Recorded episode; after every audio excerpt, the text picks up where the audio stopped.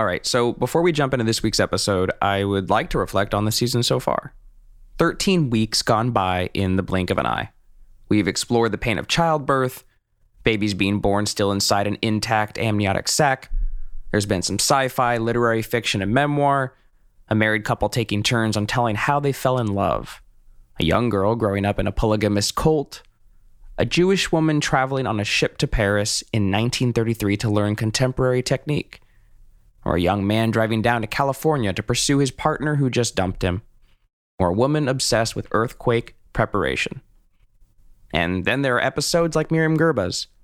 The level of response we received on Myriam's episode meant a lot to us. We are a small team here at Storybound.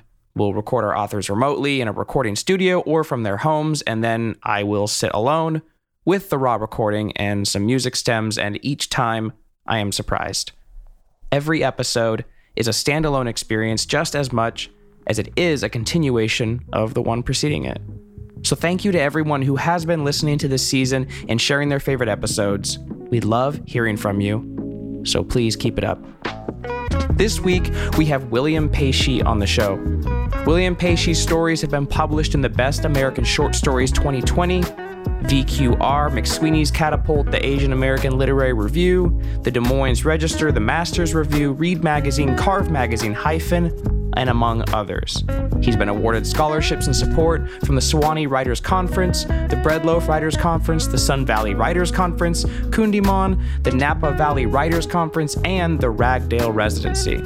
He is a graduate of the Iowa Writers Workshop MFA Fiction, where he was a recipient of the Dean's Graduate Fellowship. He will be reading a section of his story, Enlightenment, originally published in the Best American Short Stories 2020, edited by Curtis Sittenfeld. He will be accompanied by an original Storybound remix featuring Modern Diet. I'm William Pei Shih, and I'll be reading an excerpt from my story entitled Enlightenment, which is featured in the Best American Short Stories 2020, edited by Curtis Sittenfeld and Heidi Pitlor, and originally published by the Virginia Quarterly Review. It's a story about unrequited love and loneliness and the longing to connect meaningfully in some way with someone else but it's also a story about social inclusion and the complexities of implicit bias and accidental damages inflicted by one's preconceived notions. Here is Enlightenment. This episode is brought to you by Paramount Plus. Get in, loser! Mean Girls is now streaming on Paramount Plus. Join Cady Heron as she meets the plastics in Tina Fey's new twist on the modern classic. Get ready for more of the rumors, backstabbing, and jokes you loved from the original movie with some fetch surprises. Rated PG 13. Wear pink and head to ParamountPlus.com to try it free. This episode is brought to you by Paramount Plus. An unlikely friendship begins in the Paramount Plus original movie Little Wing, starring Brooklyn Prince with Kelly Reilly and Brian Cox. Reeling from her parents' divorce, Caitlin steals a valuable bird to save her home, but instead forms a bond with the owner, leading to a new outlook on life. Little Wing, now streaming exclusively on Paramount Plus. Head to ParamountPlus.com to try it free. Rated PG 13. Does Monday at the office feel like a storm? Not with Microsoft Copilot. That feeling when Copilot gets everyone up to speed instantly? It's sunny again. When Copilot simplifies complex data so your teams can act, that sun's shining on a beach. And when Copilot uncovers hidden insights, you're on that beach with your people and you find buried treasure. That's Microsoft Copilot. Learn more at Microsoft.com/slash AI for all.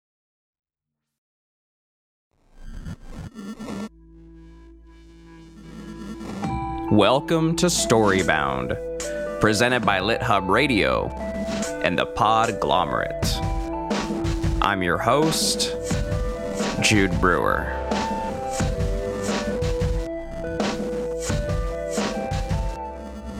In just a little bit, you will be transported to the world of Abel Jones, a Harvard graduate in his 30 year tenure at a college in Connecticut.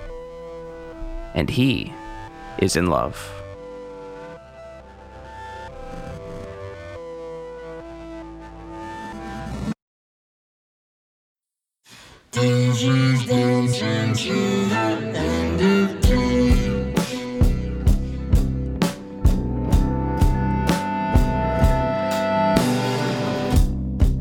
Over the week, Abel barely works.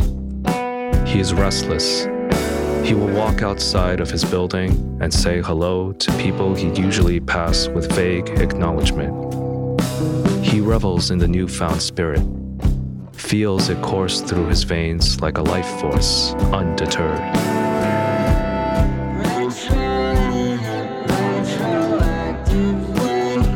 He can already see himself showing Christian the skyline, the view of Manhattan, pointing out the Chrysler Building, the Empire State Building, East River. Then he will lead him downstairs. They'll be back in the apartment. He'll fix him a gin and tonic. They will peruse the library together. He will show off his collection Thomas Paine, Goethe. He will put on some Handel, water music, music for the royal fireworks. His favorite countertenor's rendition of Roberto Camille de Leto.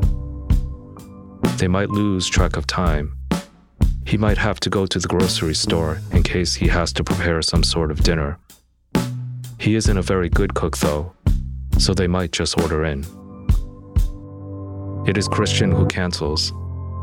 They exchange emails, back, forth. Christian will take days to reply, weeks.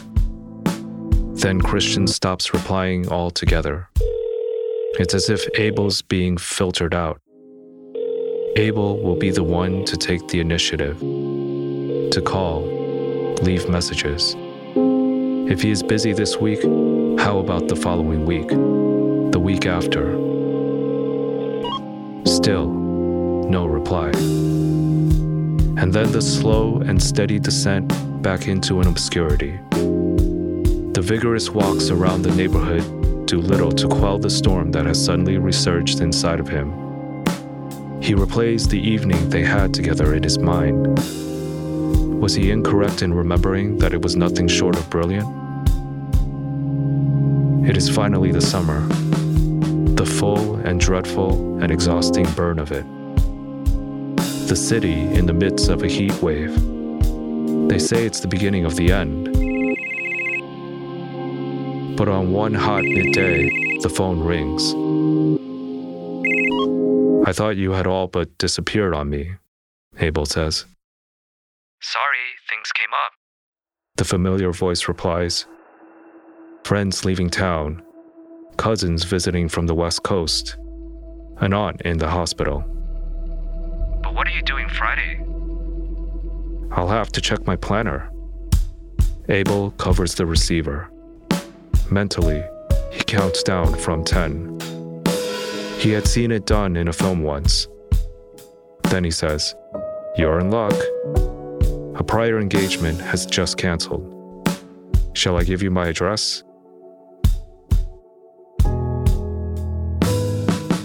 On the afternoon Christian is to arrive, it is dark. Abel glances out the window in anticipation. Massive clouds threaten the sky, but everything is prepared. In the refrigerator, there is already cheese, caviar. On his desk, a gift box. He glances up at his clock. Any minute now. The phone rings. Christian tells him that he is running late. I'll be there soon. Do you have an umbrella? What? It might storm. I'll run. He worries that Christian will only get lost along one of the cobblestone side streets, get caught in the rain. What if he cancels? You won't make it. Sure, I will. No, no. Why don't I meet you at the restaurant?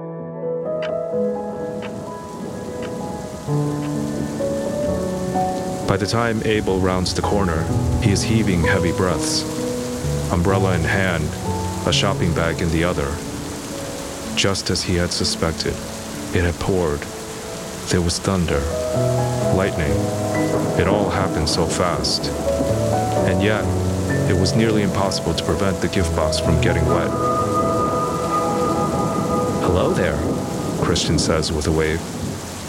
He extends a hand, and Abel knows instantly that something has come undone between them. You made it. Christian is wet himself, his hair practically soaked. Why didn't you go inside? I thought I'd wait for you out here. You could have waited for me at the bar. You're drenched. It's fine. I'll dry up in no time.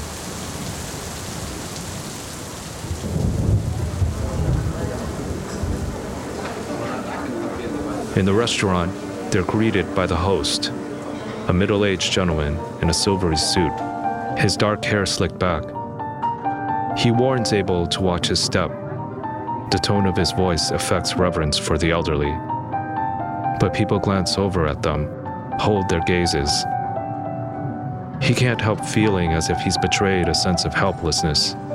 He's even taken by the arm, led to their table at the center of the room. I'm not that old, Abel says. He means it in good humor. The host laughs, pulling out a chair. Please, enjoy. Then the waitress brings the wrong appetizer, forgets their drinks. He and Christian share a bland salad, a salty pizza, barely any shrimp. Christian doesn't seem to be very hungry. He is distracted. He reaches for his phone. What's the matter? Abel says. Do you have another engagement? Sorry, it's my phone. It keeps buzzing. I should check this message. It's amazing how much our attention spans have deteriorated. What's that? I said we've become so attached to our phones now. It's sad. Oh, sorry. Something about the young man's aura has changed, diluted. Abel tries to resurrect some of the magic from the night he's replayed over and over in his mind's eye, and recently in a much improved and favorable light. He refuses to hesitate, refuses to relent. A full life is but the realization of the best of things before they fade. I was so glad when you called, Abel then says. He reaches into the bag, pulls out the gift box. The cardboard is still wet, but what can he do? These are just a few things that I thought you might like to have. Wrapped in tissue paper, a scarf, a pink tie, blue shirt, a pair of bronze cufflinks. If the shirt doesn't fit, do let me know, and I'll exchange it for another. It's the middle of the summer. He holds up the scarf. This is ridiculous He glances down at the price tag. and expensive. It's designer. Tell you what, why don't you wear it to the ballet? I don't even know how to tie this. Allow me. Abel takes the tie, ties the knot around his neck, then passes it back to Christian, who slips it on. It's too tight. He tugs at the knot in order to loosen it. No, not too much. It looks fine. Leave it. The neighbor leans in. Let's be honest. I think we have a connection. It's special. I can feel it. And it's true. I've been meaning to ask you something. Ask me anything. I'm an open book. The waitress arrives. They do want dessert. Two creme brulees, more drinks. Well, Abel then says, Your question? Yes, Christian takes a breath. I think you're brilliant. I think you're great. Abel holds his smile. Go on. A reference, a letter of recommendation.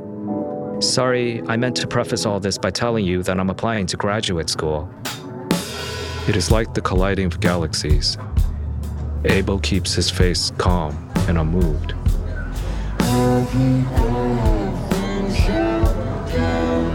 He thanks the waitress for bringing their desserts. You see, I hope to follow in your footsteps. Abel's tone is even when he says, You flatter me. That's why I'm applying to Harvard. To be frank, I don't exactly have the grades, but it's always been a kind of dream of mine to go there. Therefore, I know it would mean a lot if a letter of endorsement came from you. You have a name, a reputation. You're a member of the Samuel Johnson Society, for God's sake. It is like a betrayal, a kind of annihilation. Abel can see it all clearly now. The disease of the latest generation, the presumption of a favor, prematurely expecting it to be fulfilled as if it's only a matter of course. How it's become a kind of routine currency.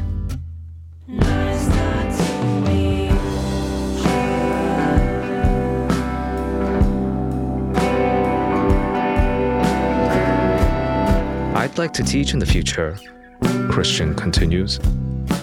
My mother thinks that I can be a professor. Abel digs his fork into the creme brulee. It's practically mush. I wouldn't recommend anyone going into academia. But you seem to do well for yourself. It was a different time when I started. One could get a PhD in history and go on to teach poetry. He wipes his mouth with his napkin. He's done with dessert. I'm sorry, but Harvard is out of the question. You belong here. He longs to add, with me, but is afraid that the moment he does, what's left will surely vanish. What's the matter? He says instead. You think Harvard's out of my league? Quite the contrary, actually. I refuse to let Harvard claim you. Somehow, I doubt that.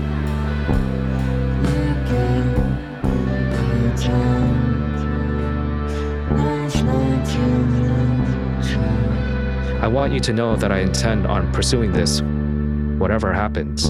And I know a man in search of ruin when I see one. What's that supposed to mean? The wasted years, days of drifting about, feeling entirely out of one's element. The torture of being friendless, invisible. The absurd self loathing.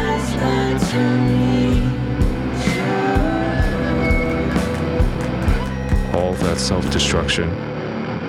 How would he ever be able to explain what that was like?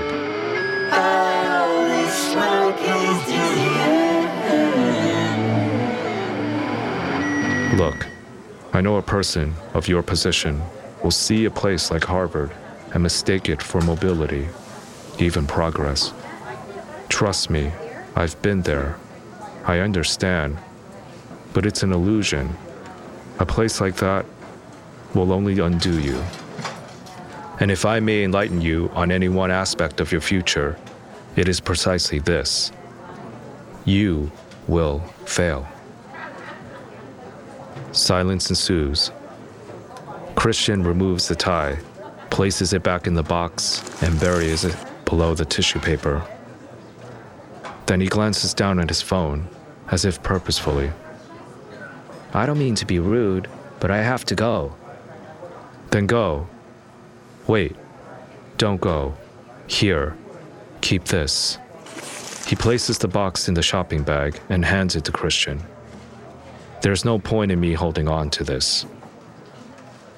A sense of relief washes over him when Christian eventually takes it. A consolation gift? Don't be like that. Won't you reconsider? Don't make me beg. I'm going to have to put my foot down on this one. So, where does this leave us? Abel shakes his head. The same. Disappointed, I'm afraid. Deeply disappointed.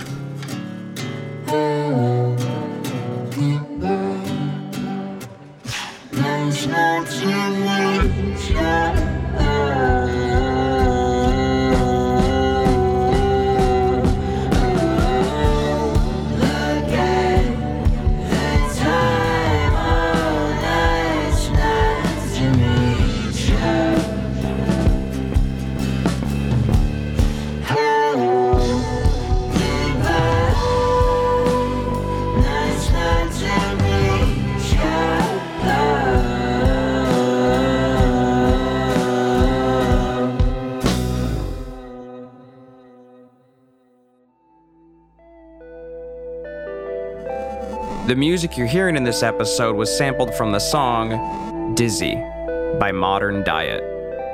And now for a quick commercial break.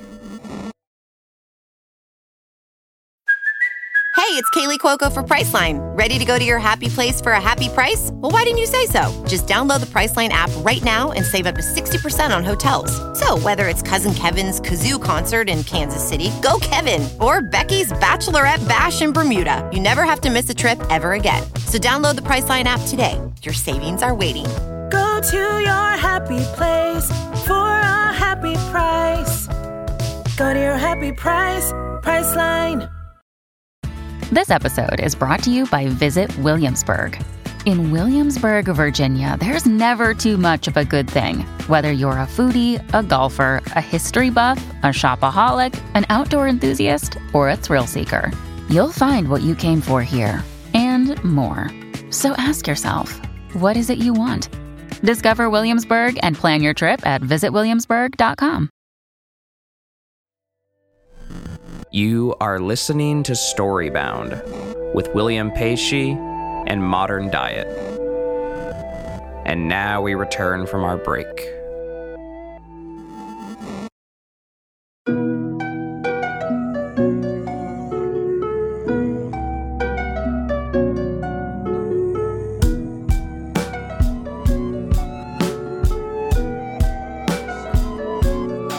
Days later, he is meandering through the streets. No real destination in sight. Bleecker Street, West 4th. He is venturing farther than he is usually accustomed in this ocean of a city. Union Square in the distance. Before he knows it, he is approaching Times Square. He is amid the lights, the chaos of the tourists, rush of cars, buses, taxis, bicycles. He wipes the sweat from his forehead, stops at a bench to catch his breath before continuing on. Columbus Circle in the distance, then Lincoln Center. It is like battling against the tide. He can feel the soreness in his legs, his fatigue. He regards it as a personal victory that he's even made it this far and that he can still go on. He has made a success of something. He has resisted closure. Her apartment is on the Upper West Side. The view of Central Park is like a forest at this time.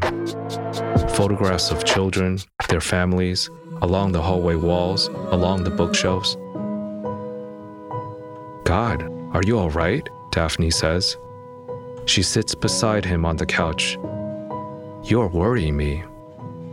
She reaches over, pulls the dangling string of a nearby lamp. The light comes on, and he is astounded. He's never seen her so small, so fragile. She has soft white hair. She is wearing a string of pearls. He regards her blue eyes, clear as ever. He considers their friendship. It has stood the test of time. More so. In the end, there is another kind of love there, and it is no less true. Let me fix you a drink, she says. Abel reaches for her hand. He can't help his own from shaking involuntarily, but manages to bring her palm to his lips. Who are you? she says. And what have you done with my Abel?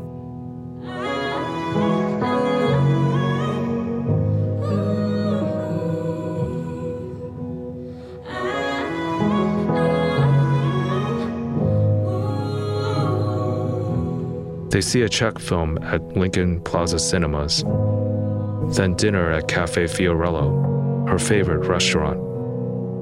Daphne sips her Merlot. Lovely, she says. I miss our evenings out. People like us, we pave the way, he tells her. It's as if it's all being thrown back in our faces now. I can't stand to see it. Is this what happens when one has it too good?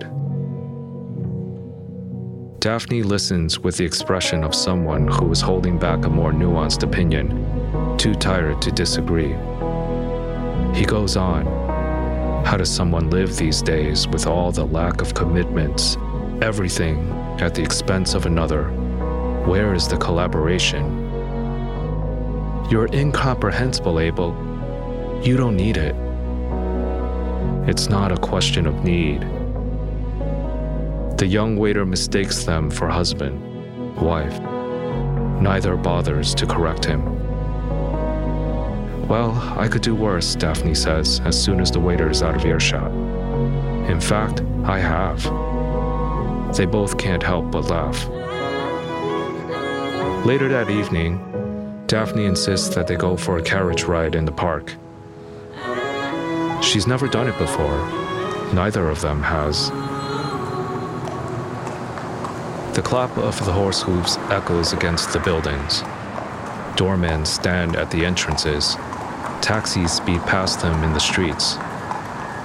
I'm ashamed. I feel like a tourist, Abel says. This is kind of ridiculous. The days are getting colder. We don't have many nights like this left. I suppose you're right. You have me, we have each other. I think it is enough. Yes, what a blessing.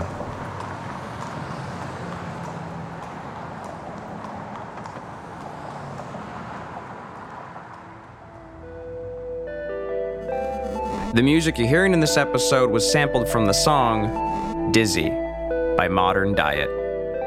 And now for our final commercial break. Dreaming of a better sleep? Tossing and turning is not your destiny. And Olly is here to help. Olly invites you to sink into sweet, sweet slumber to improve your mental and physical health and overall wellness. More than just melatonin, Olly's ingredients help you unwind your mind for a delightfully dreamy drift off. Sleep is on the way at Olly.com. That's O L L Y.com. You are listening to Storybound with William Pei Shih and Modern Diet. And now we return for our final chapter.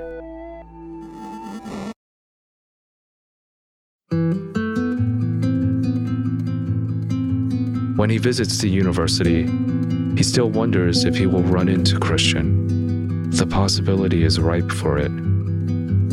He remains later at the office in the hopes that the young man might surprise him, walk through the door, like the first time when he had told him everything. Nothing. Abel's leisurely strolls through the park. All his careful vigilance amounts to nothing either. The holidays pass. There are cards, dinners at a friend's apartment in Brooklyn. Each year on New Year's Eve, Abel is invited to attend a gathering where a soprano performs a marathon of Lieder by Schubert. This year, the melancholy arpeggios of one strikes him more. Each sequence of notes slices a cut infinitely deeper.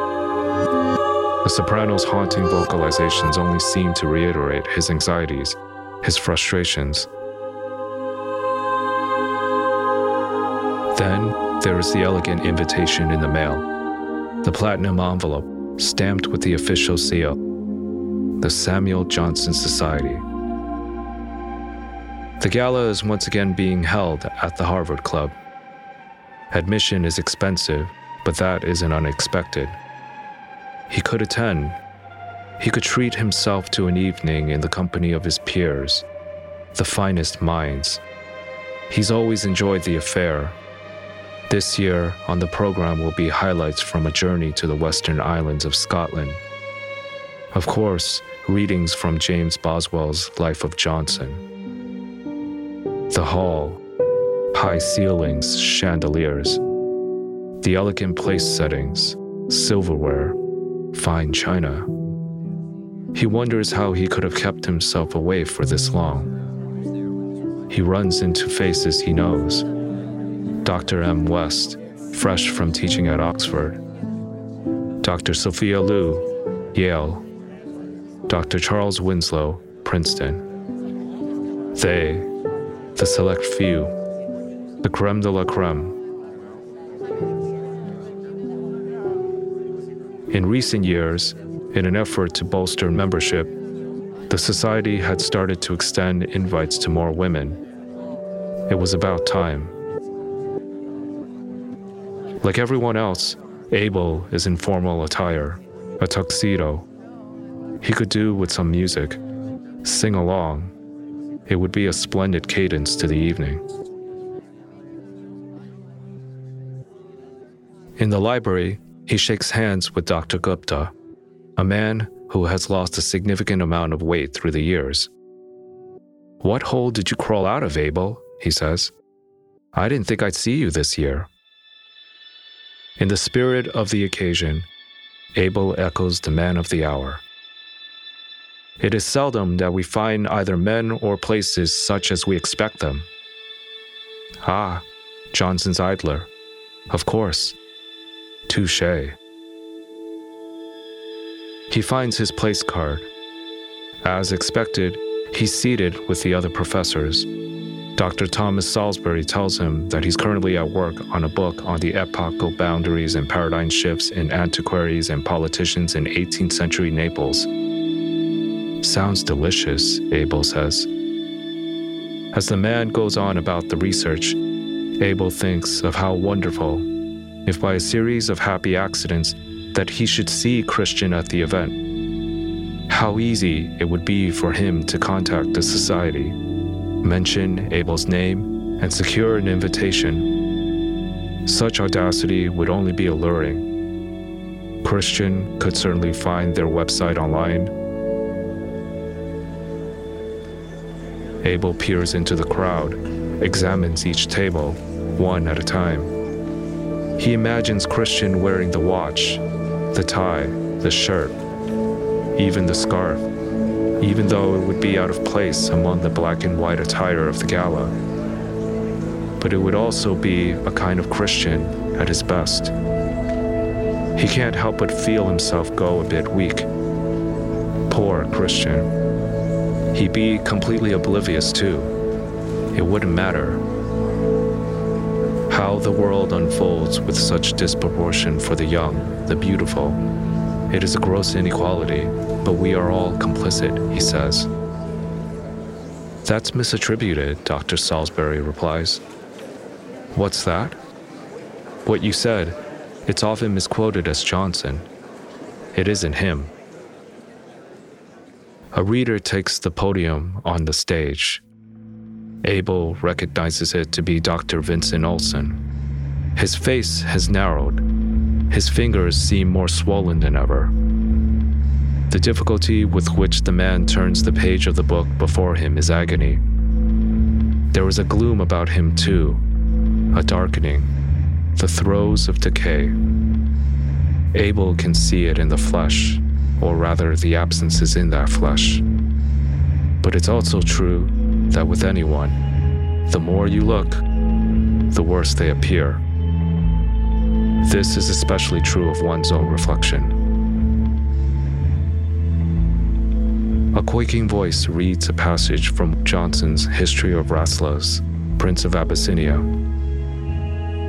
Is there such depravity in man as that he should injure another without benefit to himself? There is applause. The presentation of several awards, posing for photos.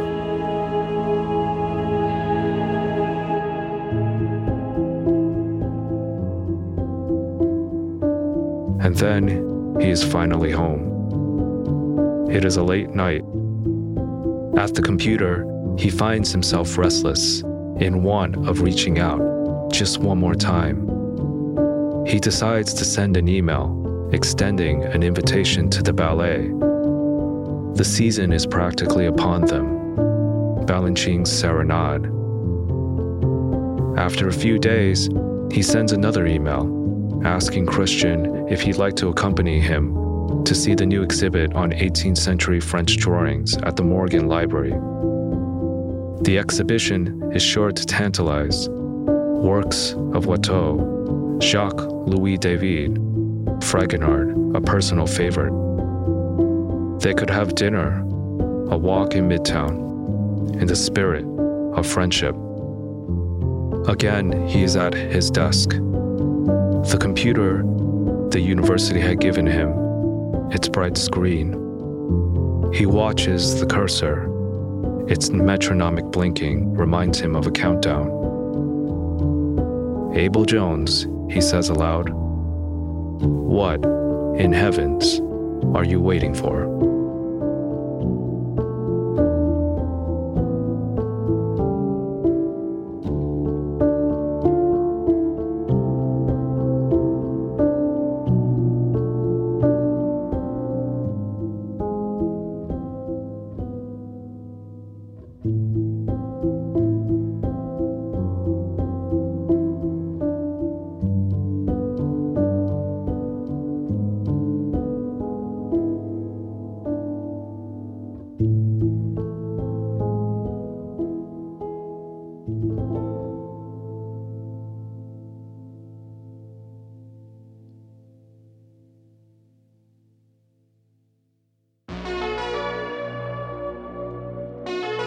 If you like this story, I recommend you buy yourself a copy of the Best American Short Stories 2020, edited by Curtis Sittenfeld. Many of the authors this season were actually published in this collection, so it can be a fun way to re listen while reading along. Thank you to William Pei Shih for his beautiful reading, and thank you to Modern Diet for their song Dizzy. They've got a small selection of singles and one album, and you should definitely give them some love on Spotify, so go follow Modern Diet. Thanks to QED Studio in Astoria, and thank you to Epidemic Sound. Our production coordinator is the amazing Jordan Aaron. Our magical mixing engineer is Tim Carplus. Storybound is scored, arranged, produced, and hosted by me, Jude Brewer. Our executive producers are Jeff Umbro of the Podglomerate and Justin Alvarez of LitHub. This was our first episode recorded in our new studio. That's Storybound Studios right in the heart of Southeast Portland, Oregon. We are super excited for the rest of this season, so go find us on Twitter or on Instagram at StoryboundPod. You can also write to me directly on Twitter at Jude Brewery. New episodes are released every Tuesday.